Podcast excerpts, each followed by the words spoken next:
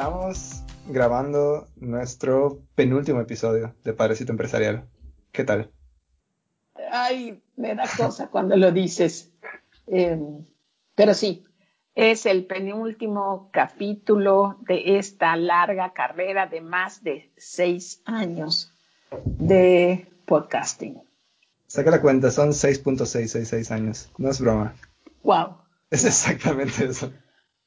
Ah, o sea, tenemos algo de como de diabólico, más o menos. puede, puede ser.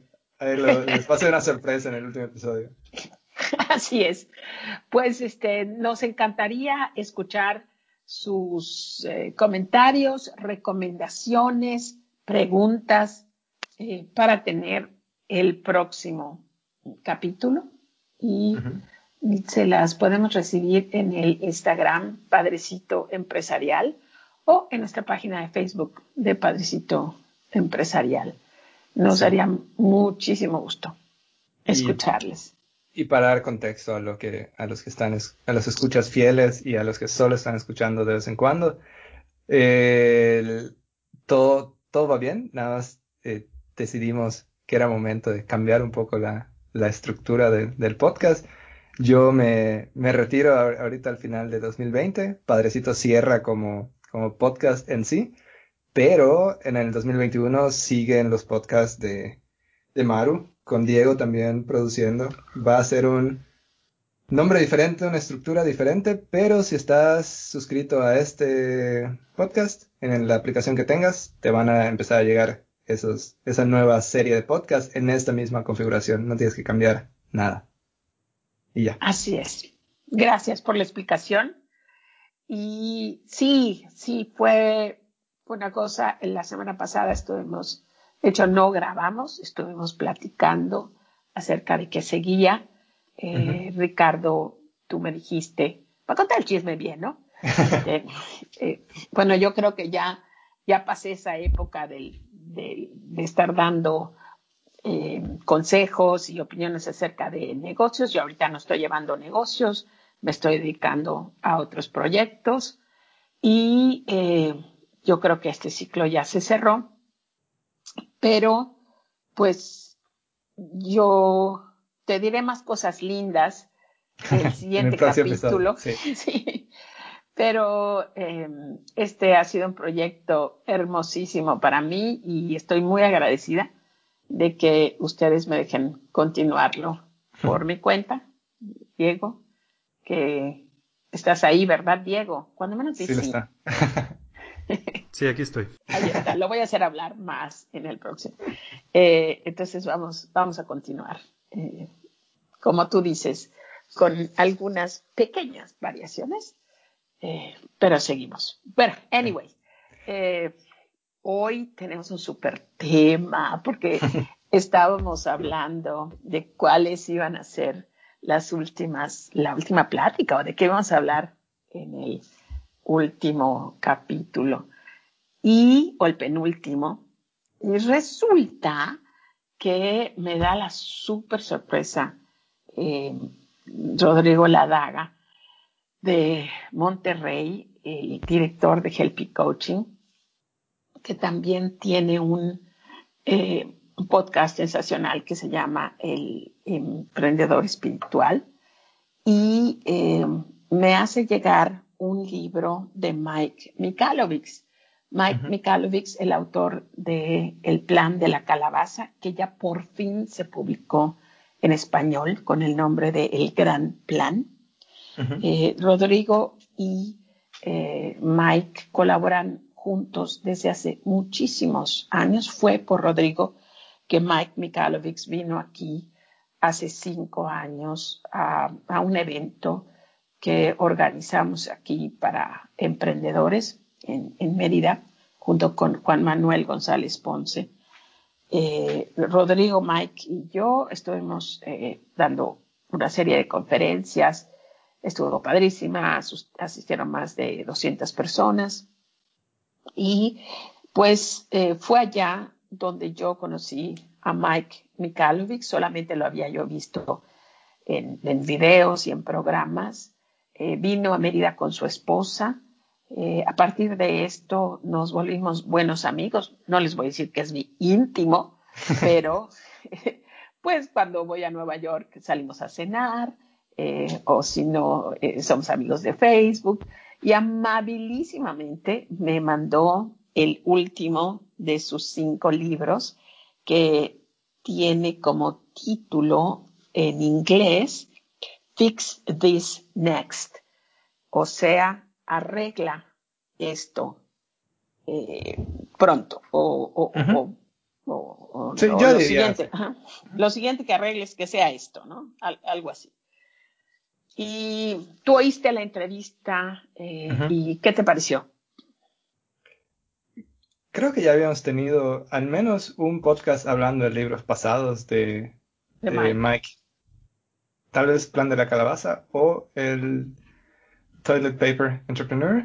O los dos, ya no recuerdo. La verdad, la verdad es que se me hace una persona muy... Eh, escribe de una manera muy casual, llega muy bien, las, transmite muy bien las ideas y te dije que sentí bastante agradable cómo fluía la, entrevista. Me voy a poner, me voy a poner mi, sombrero de llevar la, contraria para de vez en cuando.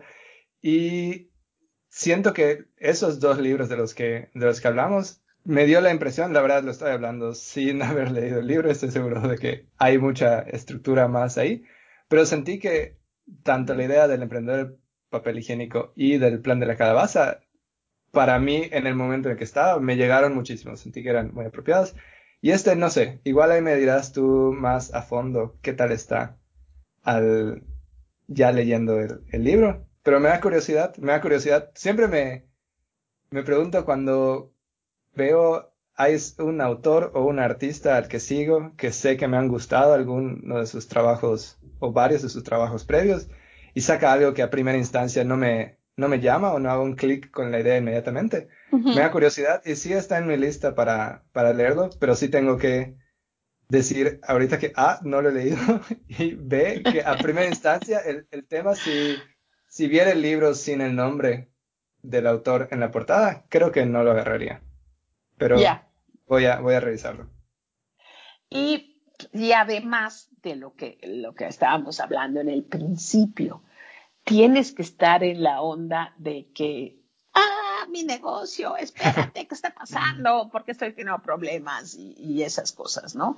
Yo creo que la, lo fantástico de Mike, y creo que eso lo habíamos hablado tú y yo, es que es una persona, primero que nada, es un performer de lo más ameno. Él se pone a hablar de sus libros y de sus teorías hace chistes, baila, este, hace mímica, es muy, muy agradable, muy entretenido. Pero además, como que simplifica de una manera bárbara eh, muchas inseguridades, muchos problemas comunes en, muchos pequeños negocios y yo me incluyo en, esos negocios, ¿no? Y em, eh, ya ves que tiene el, el libro primero que sacó, que avergonzó muchísimo a su madre por el título, fue ese de El empresario del papel higiénico, ¿no? Que realmente sí no es un libro muy, con un título muy sexy, pero lo hizo hacerse notar. Y después vino el plan de la calabaza y después vino otro de el Overweight, ya no me acuerdo cómo se llamaba ese libro, debo de confesarlo, pero que él mismo admite que no fue un libro que, que pegó mucho y después escribió otro acerca de pues, los trabajos que tienes que hacer, Clockwork, y Profit First, primero ganancia, que es uno de sus más famosos, ¿no? Porque le dice al, al empresario, lo primero que tú tienes que ver es pagarle al, eh, al trabajador más valioso de tu empresa y pagarle bien. Y entonces te hace ver que el trabajador más valioso de tu empresa eres tú, en, los, en el caso de los primeros, de los pequeños negocios. Y ahora llega este libro que está basado en, pues no en su totalidad, pero sí agarra la idea de la pirámide de Maslow. Eh, Maslow es un psicólogo, ah, me parece que americano, que en 1943 sacó la pirámide, la pirámide de las necesidades humanas, ¿no? Entonces las divide como en cinco partes y Mike hace lo mismo. Eh, Maslow hace esta división de la pirámide haciendo énfasis en lo primero que los humanos necesitaban para estar bien, lo segundo, lo tercero, lo cuarto y lo quinto, y en primer lugar, él pone la, fisiología, ¿no? O sea, necesitamos eh, respirar bien, alimentarnos bien, descansar, eh, tener sexo, o sea, estar, estar bien físicamente, ¿no? Después necesitamos seguridad, sería la, siguiente eh, fase, ¿no? La seguridad física, o sea, saber que tenemos una casa, un empleo, que tenemos salud. Después está la necesidad de afiliación, la amistad, el afecto, la intimidad, etc. Después, en Maslow está el reconocimiento. Eh, o sea, que los demás nos admiren, nos respeten, que tengamos éxito. Y por último está la autorrealización, eh, la moralidad, la creatividad, la espontaneidad, etc. Entonces, Mike Mikhailovich agarra y hace su pirámide eh, inspirado un poco en, Maslow, pero no solamente en él, porque dice que en, en efecto todos los negocios pequeños son muy similares eh, adentro. O sea, por fuera puede ser que te estés dedicando a diferentes servicios y a diferentes productos, pero una vez que tú eh, metes la lupa y empiezas a ver cómo están las cosas adentro, todos los negocios son muy similares entre sí. De la misma manera, dice él, como las personas puedes ver que son, o sea, diferentes eh, por fuera, pero pues adentro todos tenemos el riñón en el mismo lugar y el corazón y las venas y las cosas, ¿no? Entonces, eh, está súper, súper interesante y me, me, encantaría comentarlo, obviamente, y como que casi, casi ejercitando lo que va a venir en los próximos eh, podcasts, yo haciendo eh, las, las, pláticas, ¿no? Este, principales, pero quería saber eh, si tú tenías alguna observación a mí, escuchando la entrevista que hizo Rodrigo Ladaga con, con Mike Mikalovich, que ahí, pueden, ahí pondremos el, el, episodio en las notas por si lo quieren revisar, me llama la atención cómo Mike se refiere al, a la pirámide, algo que en general el, el, el, concepto de la pirámide de Maslow no me termina de convencer. A mí, es esa como jerarquía muy estricta, ¿no? Y me gustó que él llama, o sea, retoma eso mientras está hablando de su pirámide y dice que sí, o sea, esta, la más que una jerarquización de algo que sea más importante de otro, es una categorización, ¿no? O sea, y es el tipo de problemas que están enfrentando la empresa. No significa que una vez que pasas de el nivel 1 al nivel 2 ya no vas a estar viendo cosas del nivel 1, ¿no? Nada más como si tal vez un poco de, de priorizar hacia qué le vas a dirigir tu atención, pero no significa que porque hayas logrado cubrir algunas partes de un grupo, las del otro ya no van a a existir y ya no vas a tener que regresar a ese grupo de vez en cuando, ¿no? Sí, sí. Se, me, se me, me, gustó mucho que, que rápido eso la, la agarrara, porque en general es algo que siempre en la, en la universidad recuerdo que vimos la pirámide de Maslow y a mí siempre me hizo un poco de ruido eso de que, o sea, sí, no es como que vayas hacia arriba y ya lo de abajo ya está para siempre cubierto. Es una mezcla que está en constante movimiento, ¿no? Así es. Y, y me encanta porque me dices, es que eso me hacía ruido, a ti todo lo convencional y el status quo te hace ruido y por eso me caes que te no.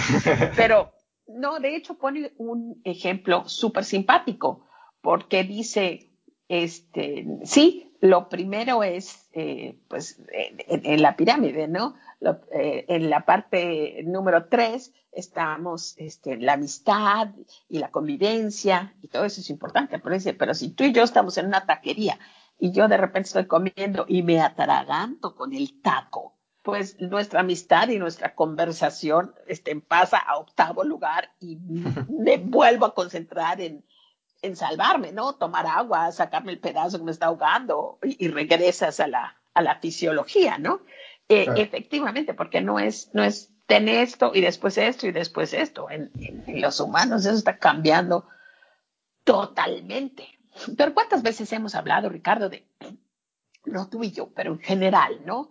Eh, la gente que está diciendo es que es una barbaridad, porque, por ejemplo, ¿no? En los pueblos este, de Yucatán, la gente no, no, no, hace así, no estudia y, no se supera. Entonces te pones a ver, espérate, espérate.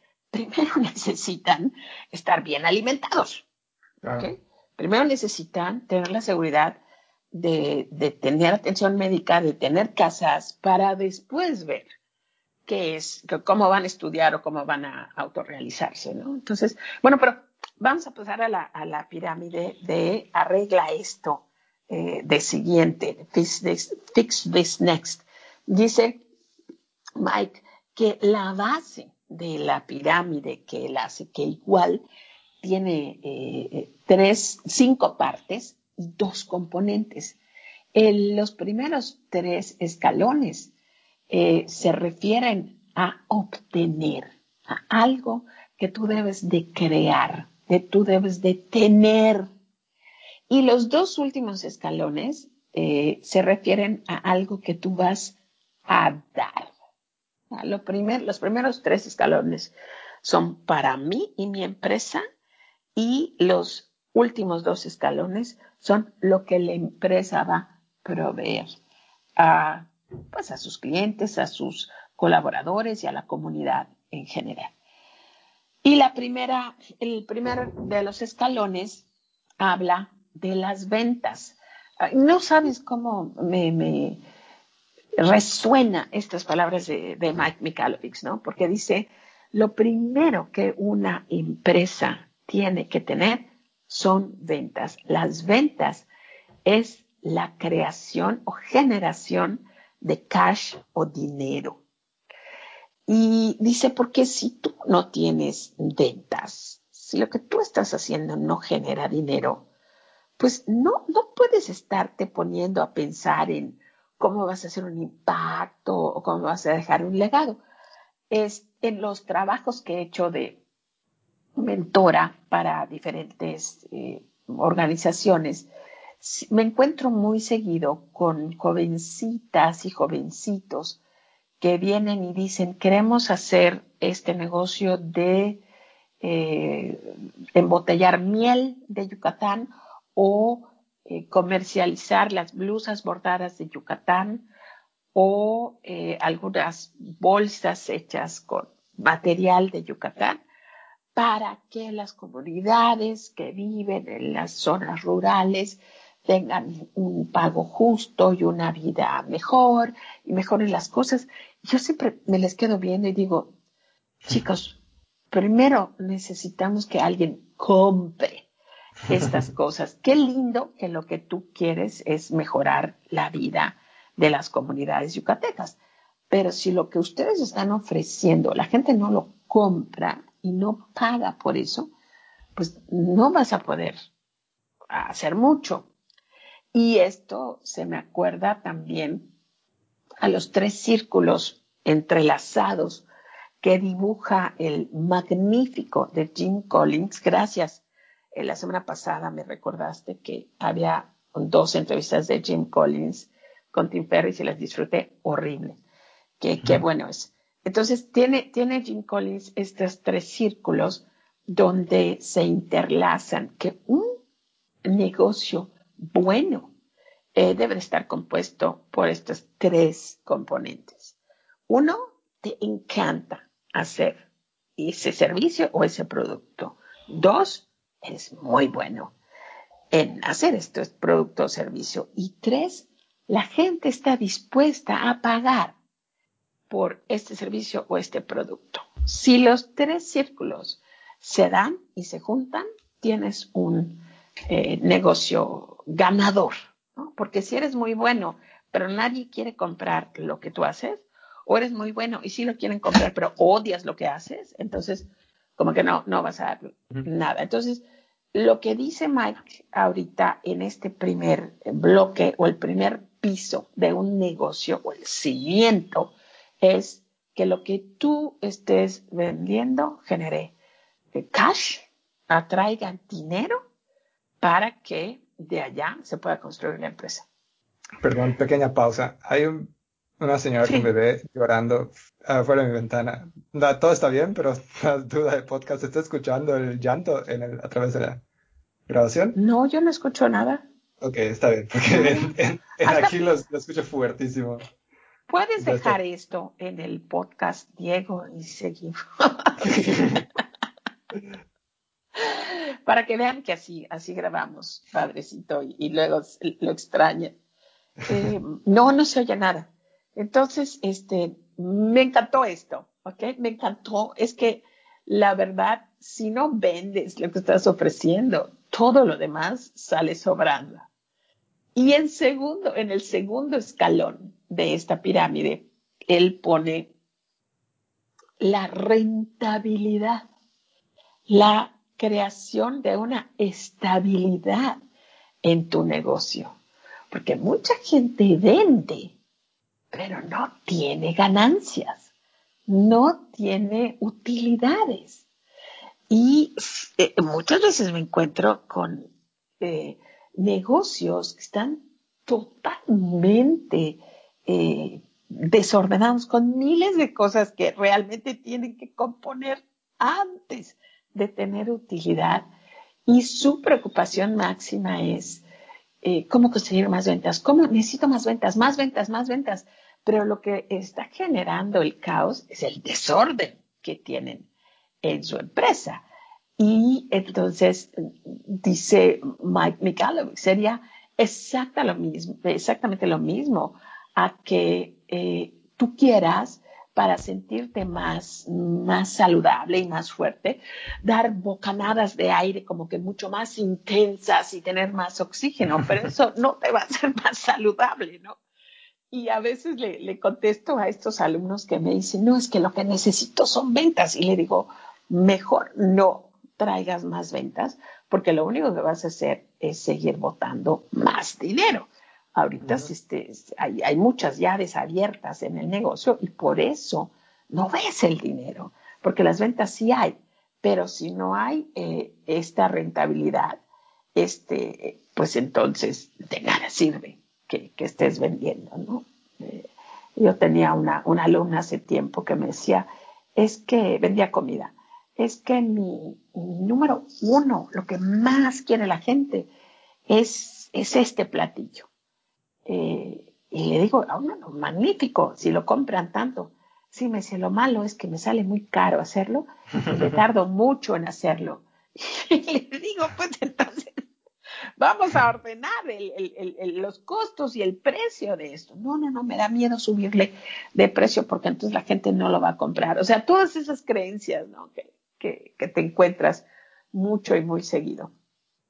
En el, tercer lugar de esta pirámide eh, está precisamente el orden, el orden, porque esto es la creación de la eficiencia en tu negocio. O sea, si vendes y si costeas bien, si cuidas, si eh, haces todo lo necesario y tienes utilidad.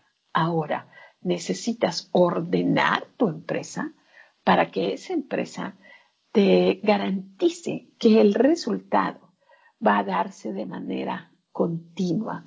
Eh, tus sistemas, tu capacitación, o sea, todo lo que crea eficiencia en una empresa, ¿no? Para, para seguir haciendo esto. Como tú dijiste al principio, Ricardo, no es algo que se haga una vez consigas ventas, después tengas eh, rentabilidad y después tienes orden. Y nunca más tienes que regresar a ventas, porque eh, nos pasa esto ahorita como una pandemia, ¿ok? Y será el sereno, pero las cosas cambian. Y lo que antes era, pues sí, había muchas ventas, pero ya no. Eh, quitas productos, cierras tiendas, eh, ya no están todos los insumos que necesitaban, eh, la clientela que te compraba, pues ahorita tiene otras necesidades. Entonces tienes que regresar a tu base cómo crear esas ventas otra vez, cómo volver a costear y cómo volver a ordenar. Porque en un tiempo como la pandemia, pues todos tuvimos que comenzar a hacer muchas cosas de una manera diferente al como lo estábamos haciendo hasta entonces. Y sigo. o sea, no, yo, yo creo que más que tal vez algo que habría que remarcar, no sé qué tan a fondo se llega en el libro, pero me suena mucho a un libro eh, operacional y, práctico, ¿no? Que está bastante bien. Sí. Porque yo sí diría en la parte, en esa, esa parte idealista de querer hacer un negocio para impulsar una comunidad o la producción de unas personas que está haciendo, igual es válido como razón para, para empezar un negocio, ¿no? Para como la idea que te está llevando a hacer el trabajo. Claro que ya que lo empiezas a establecer, pues el, punto no es solo ese, ¿no? El, la, tal vez esa meta que, que, tenías de llevar a una comunidad o exponer a una producción local tradicional, sino que es, ok, ya tienes una empresa, un negocio que está funcionando, ¿qué son las partes específicas que tienes que hacer para que, para que funcione, ¿no? Porque pueden estar muy buenas las ideas y puede venir de una intención muy noble y que conecte con personas, pero si no tienes la estructura para que esté produciendo lo que se tienes que hacer y para tener las ventas que necesitas hacer, pues no va a funcionar, ¿no? Y hay una cosa específica que, que no, no, quiero decir me molesta, o sea, me molesta que no se den cuenta de esto, ¿no? Los, eh, todos estos chicos encantadores y encantadoras que quieren crear una mejor vida para las comunidades, que es un ideal extraordinario y, y, y loable y aplaudible, pero eh, a veces siento que están como que la gente nos debe de consumir y comprar. Porque es bueno. Por el, por el fin que nosotros queremos obtener. Y eso no es suficiente, ¿no? Como cuando, como cuando dicen, eh, ahora, claro, yo entiendo lo que están diciendo, ¿no? Consume local, consume local. Y perfecto, tenemos que ayudar a la gente que está vendiendo local. Yo soy un negocio local, claro que quiero que me consuman a mí, eh, pero eh, también tenemos una obligación eh, con los consumidores, ¿sí? No podemos tirarnos al suelo y decir, cómprame a mí porque soy local. Espérame, ¿cómo está tu servicio? ¿Cómo está el producto? ¿Cómo están los costos? ¿Cómo está la entrega, la paquetería, todo. O sea, porque solamente eh, o consume mexicano, sí, espérame, pero vamos a mejorar, porque si no estamos mejores, no solamente en, precio, pero si no estamos mejor, pues eso no es suficiente para hacer que la gente nos consuma. No es, porque pues todo el mundo está viendo su, su provecho y, cómo va a tener eh, pues un mejor eh, una mejor experiencia de algo, de un servicio que consuma, eh, que la gente se, se, fija mucho en el, habla mucho de precio, pero a la hora de consumir, la gente lo que quiere es resultados. Y si un producto local te los da, y si un producto que va a ayudar a comunidades rurales te los da, pues lo va a consumir. Pero a, mí me, encantó que el autor subrayara tanto la necesidad de crear este oxígeno para las empresas que es la creación de eh, dinero entrando constante y sonante para que después puedas construir las más cosas. Entonces, este, estos tres escalones de las ventas, la rentabilidad y el orden son los escalones donde tú haces, tú obtienes tú creas para ti y para la empresa. Y los últimos dos escalones son el impacto, el impacto que tú tienes como empresa para toda la gente que está a la que tú eh, pues entras en contacto con tus colaboradores, eh, la comunidad, tus proveedores, tus prestamistas, o sea, cómo, transformas la experiencia para la gente que te está consumiendo y por último, el legado, ¿no? Cómo hacer que la empresa permanezca aún sin ti. O sea, ¿qué son las cosas? ¿Cuáles son el orden que tenemos que hacer? ¿Cuál va a ser eh, el, pues ese, ese regalo, esa, esa razón de que la empresa siga existiendo con ese impacto que es donde pudiera ser, mira, esta es la empresa que está ayudando a las comunidades, mira, esta es la empresa que está dando alegría, que está dando belleza, que está dando salud, que está dando seguridad, ¿okay? Y por eso permanece. Pero esos tres escalones primeros, eh, de hecho, eh, Mike ofrece una página, yo entré hoy e hice el, hice el, examen, ¿El test? sí, sí lo hice. Y adivina qué es lo que me falta.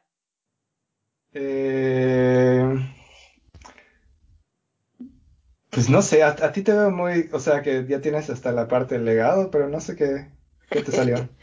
Ahorita, por las preguntas, 25 preguntas que me hacen, a mí me falta ventas. siempre lo he dicho, siempre lo he dicho. Eh, pudiera yo vender más. Y mi equipo es excelente y yo más o menos ahí la llevo, pero no somos, ¿cómo te diré? Sí vendemos eh, y vendemos bien, pero no somos, eh, nos falta ese elemento biznero de estar, por ejemplo, yo nunca ofrezco mis productos. O sea, me, me cae re mal, eh, aunque parezca otra cosa, no soy muy dada a self-promotion. Nunca le he dicho a, mi grupo de amigas, oigan, compren el paquete de galletas que salió en Navidad, oigan, tenemos estas cosas para el 14 de febrero. Nunca. Se me hace horrible. que es una creencia y un trauma mía, ¿no? Un trauma mío. Entonces, eh, hay muchos productos que deberían de estarse distribuyendo, productos de mi galletera que deberían de estarse eh, distribuyendo a nivel nacional. Pueden hacerse por la naturaleza del producto y por lo mucho que gusta eh, algunos productos. ¿no? Uno de ellos es el, el biscotti, la galleta de almendra. Eh, pero no he puesto esa parte del negocio bien. Esa es la verdad. Siempre me lo he reconocido. Entonces, ahorita que hice el examen, eh, dice, lo que te faltan son ventas. Orden hay, rentabilidad, por supuesto que hay. Esperamos que estemos creando un impacto y también espero y estamos trabajando para que la empresa permanezca, pero pudiéramos vender más, sin lugar a dudas, sin lugar a dudas. Pero y a través del libro, ¿qué, qué tanto habla Mike Mikhailovich sobre la importancia de un equipo? O sea, siento que eso es para cuando pienso en, en la filosofía de negocios de Maru, un elemento muy importante es el equipo de, trabajo. Y me llamó la atención que en esta, en esta pirámide no es uno de los escalones. No sé si lo menciona como un elemento alrededor o, cómo va? Fíjate que es un elemento alrededor. Fíjate que, pero no solamente él, eh, Tim Ferris, eh, Michael Gerber, eh, yo creo que como buenos norteamericanos, suelen ser más, o no sé si son americanos o porque son hombres y yo soy mujer americana, no lo sé, pero como que tienden a no mencionar tanto lo, de, lo del equipo. Claro que lo, que lo, que lo mencionan, ¿no? Claro que, que lo atienden, pero no es una cosa, no sé si decirte tan latina o tan mexicana, ¿no? Que, que, que somos más de eh, eh, el equipo y eso. No estoy diciendo que no haya actores, eh, actores autores norteamericanos que no hablen de esto. Pero en general, como que no es una cosa tan así. Te voy a decir, siento que tiene que ver con un, como que paternalismo integrado a, a, nuestro ser como líderes. Fíjate, estamos en Mérida, Yucatán, ¿no? Y la noticia de la semana eh, eh, fue que en la Ciudad de México se suspendieron todas las actividades comerciales del 19 de diciembre al 10 de enero. O sea, esto, va a matar a la Ciudad de, México, ¿no? Y aquí, eh, una semana antes o diez días antes, porque la verdad nuestro gobernador va de avanzada, eh, salió el gobernador a decir, a pedirnos a las empresas y a las familias que olvidemos esa idea de la posada. Y esta, está tan arraigada esta que yo, que no soy así del, sí soy así como del equipo y esas cosas, pero no tanto de la posada por, por, por la religión y la familia y esas cosas. Estaba yo muy preocupada hablando con Carla, mi directora, y le decía, ¿cómo vamos a celebrar este año? O sea, de veras estaba yo dándole vueltas. Vamos a dividir al equipo, este, venimos aquí al jardín y nos extendemos, nos vamos a un parque, ¿qué es lo que vamos a hacer? Estaba yo dándole vueltas porque sí, sí tenía eso como una prioridad, agasajar a la gente, agradecerle, tenerle bien. Pero no es una cosa mía, Ricardo, es una cosa que, ves mucho en, las empresas. Bueno, cuando menos en las empresas iniciadoras que no son pocas. Pero, o sea, yo lo estaba diciendo como algo bueno, o sea, yo lo decía como es algo que me ah, gusta mucho de cómo tú lo ves y sentía como algo que, que hacía falta, no solo en esta pirámide, sino como en esa visión que dices, que quién sabe de, de dónde, cuál sea el, el punto de, de, origen, si es algo de hombre blanco norteamericano que es, pero siento que siempre tiende a hacer falta y tiende a hacer con eso que también pasa en empresas latinoamericanas, en México, en Mérida, donde sea, que se siente que cualquier parte que sea por el equipo de trabajo es un favor, ¿no? Entonces luego cuando alguien se va a otra parte, es ah, todo lo que hice para esta persona y luego agarra y se va. Y sin, sin pensar, pues lo, lo, bueno que fue este, lo, todo lo que contribuyó al equipo y si se está yendo porque no contribuyó, pues bueno, está, está bien también, ¿no? Mira, esta es una de las cosas en donde no, no digo que ay, me cayó mal, ya no me junto contigo, pero es donde, donde fue el punto de partida entre Mario Medina y Michael Gerber, a quien adoro, admiro, o sea, wow. Yo siempre he dicho que le deberían de dar ayer el premio Nobel de Economía a Gerber. Porque qué burro, qué bruto, o sea, qué, qué, qué manera de ver las cosas, de sistematizarla, de darte claridad y todo.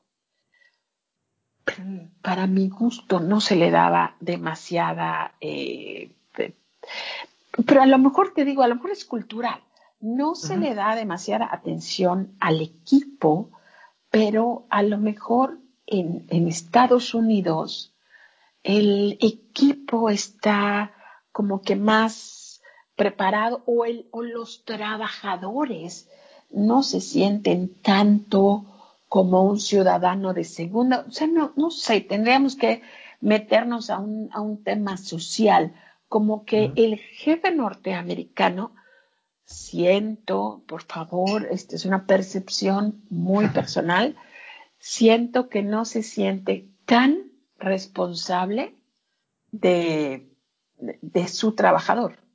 Por eso cuando yo, cuando yo escuché a Mike Mikalovich decir, el, el que más trabaja en tu empresa eres tú y tú eres el que mejor deberías de ganar, yo dije, no, no, no, no, espérame Mike, yo no estoy de acuerdo con eso. O sea, no, eh, eventualmente lo que un eh, empresario gana eh, pues va a ser más que, que, los demás, o sea, va a ser más que los demás de una manera individual. O sea, porque si ya estamos hablando eh, que, yo gano más que todos juntos, los que trabajan para mí, o sea, ¿qué te pasa? Ya es un modelo feudal.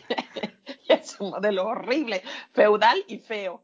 Eh, yo entiendo eso bien, pero mi filosofía, y creo que no soy la única, afortunadamente, mi filosofía es que primero cada uno del, equipo esté bien, esté muy, muy bien, porque si yo logro hacer el equivalente de la pirámide de Maslow con cada uno de mis trabajadores, que ellos ya están bien fisiológicamente, y, pero si yo puedo aportar seguridad porque tienen empleo, porque tienen un seguro médico, eh, porque estoy ayudándole a comprar sus casas, ¿ok?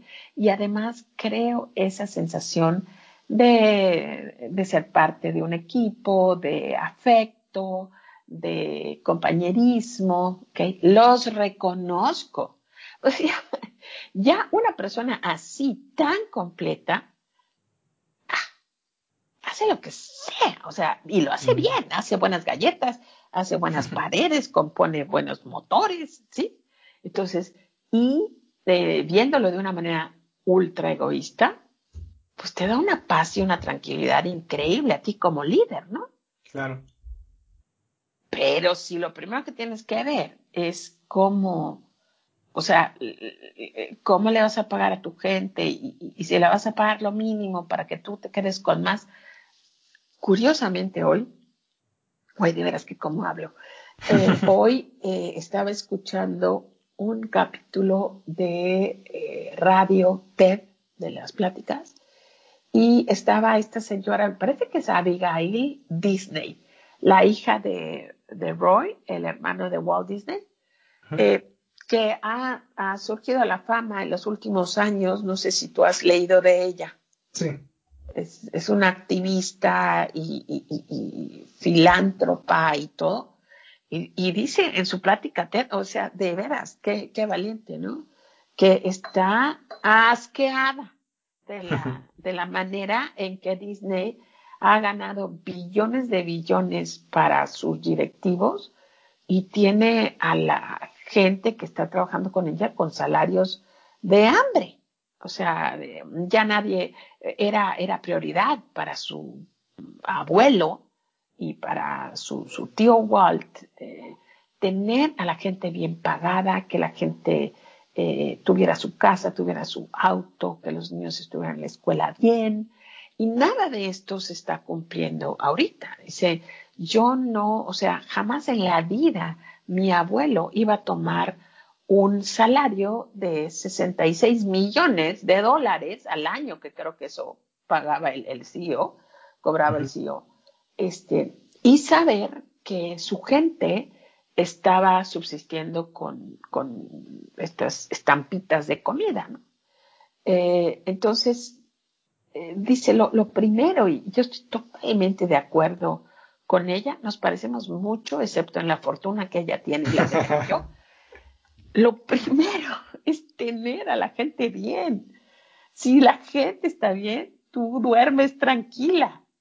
La gente además trabaja y la empresa no solamente este, vive bien, sino que realmente hace un impacto, permanece y, te, y te da a ti dueño seguridad. Eventual e inevitablemente, tú vas a terminar con eh, siempre con más dinero. Pero lo primero es lo primero. Y la gente tiene que estar súper requete contra bien. Pero estoy de acuerdo con Mike Mikalovich. Nada de esto puedes hacer si lo que tú vendes o el servicio que tú proporcionas no se vende. Claro. Entonces, de, allá, de allá comienzan muchísimas cosas. Sí, hace un par de años di unos, di clases en dos universidades en Mérida y una de ellas era, tenía cierta conexión con parte de negocios y eh, ingeniería económica. Y unos de los eh, teorías más de evaluación de proyectos y todo, pero un grupo estaba diciendo que estaban analizando uno de los proyectos en los que habíamos trabajado en durante clase. Y yo dije que era importante, ok, si vas a estar pensando ya fuera del ámbito académico de evaluación de proyectos para una empresa, si estás pensando en empezar un negocio en sí, es muy importante pensar a, quién le vas a vender, ¿no? Y les decía, bueno, ¿y qué es lo que piensan con el producto que están, eh, en el que están trabajando? Y me decían, no, es, que es para todos. Y yo, ah, sí, o sea, está bien, o sea, qué, qué bueno, ¿no? Pero todo lo que van a estar haciendo, todas las, en lo que van a estar trabajando en la empresa, ¿para quién está dirigido? Pues, pues para todos, o sea, porque todos van a querer lo que estamos haciendo. Y bueno, o sea, es que sí, sí está bien pensar que del día uno vas a ser Coca-Cola, pero tiende a ayudar que uses las fortalezas que tienes del tamaño que estás trabajando, si eres un equipo pequeño de jóvenes universitarios, en qué le puedes ganar a las empresas más grandes que están trabajando y conseguir generar los ingresos que necesitas, ¿no? Porque si todo se queda en una idea, dices, no, es que pues nuestro producto era el mejor y era de la mejor calidad y lo hicimos con mucho amor, pero nadie lo compró. Y bueno, pues es que sí. creo que debiste haber empezado, o al menos en un momento muy temprano, pensar en esa, en esa parte, ¿no? Y creo que a veces da trabajo cuando estás, o sea, es complicado cuando alguien que tiene una empresa o unas personas que tienen una empresa, porque pues creo que se necesita un poco de... Me viene el adjetivo arrogancia, pero no es el correcto, porque tiene connotación negativa, ¿no? Pero eso de que, ok, lo voy a hacer porque yo creo en, lo, en esto, ¿no? Y que alguien llegue y te diga, no, es que sabes qué, o sea, sí está bien tus ideas y sí está bien lo que quieres hacer, pero oye, necesitas meterle oxígeno al, negocio antes. Sí. Y creo que es bueno aprender eso en cualquier momento, mientras más eh, adelante en el, en el camino, más temprano en el camino lo puedes hacer, mejor. Porque si no, pues no, no funciona, se va, se va cayendo. Sí, sí. Puedes, este, mi, mi, mi papá me, siempre me decía, eh, los, los negocios comienzan con una venta. O sea, de nada te sirve tu logo, tu, tu local muy bonito y tus uniformes y nada. Cuando alguien viene y te paga por lo que ofreces, ya tienes un negocio. Y eso, eso me encanta repetírselo a, mis alumnos, ¿no? Eh, pero es que yo quiero tener un negocio. ¿Qué haces, Pais? Ya, te, ya los vendes y ya tienes el negocio. Ya tienes el negocio. El negocio no es este, el edificio, es camiones. El negocio es que tú hagas algo y te lo compren después cómo hacerlo rentable, ¿no? Entonces sí, sí es algo que está muy, eh, que es verdad y que Mikhailovich ahorita lo simplifica eh, como, como para darle más comprensión a la gente que está comenzando esto, pero definitivamente que sí, sí es. Eh, ahorita que dices esos alumnos que te encontrabas, llegó un momento en Cookies que ya ves que muchísimos estudiantes trabajan desde siempre, todos los 26 años han trabajado estudiantes. Llegó un momento en que le dije a, mi marido, eh, si viene un niño más eh, del tecnológico de la universidad y me dice que va a vender miel, te juro que me voy a poner a gritar como una loca, porque los chicos cuando llegaban a esta a esta fase de que tenían que emprender en la universidad, eh, me hacían siempre la misma pregunta, Maru, ¿qué puedo hacer para un negocio, pero que sea fácil? Cuando lo descubras, por favor, compártelo, porque yo también estoy buscando eso. Y siempre se iban por la miel, pero en fin, chulísimo. Pues bueno, es, eh, la próxima semana vamos a revelar los tips para negocios fáciles. Ay, manden sus comentarios, por favor. Nos encantaría estar eh, compartiendo con ustedes en este, eh, en este programa que va a salir al, al aire la próxima semana. Pero apenas escuchen esto, bueno, igual a lo mejor nadie escribe, ¿no? Ahorita, mientras están escuchando, que manden un mensaje en el medio que quieran. Si conocen a Maru o a mí o a Diego, que nos manden un mensaje directo. Sí, puede ser a nuestro correo, sí. Sí, por donde sea, por postal no, porque no llega, pero como quieran que nos lo hagan llegar y vamos a, pues no tenemos tema exacto, pero más que nada va a ser como cerrar un ciclo. Creo que es bonito poder tener esos momentos en los que con tranquilidad pensamos en cerrar un ciclo y que otros empiecen Y bueno, ahí nos, ahí nos guardamos las, las palabras de eso para el próximo episodio. ¿Te parece? Así va a ser, amigo querido. Nos vemos entonces. Hasta pronto. Hasta pronto.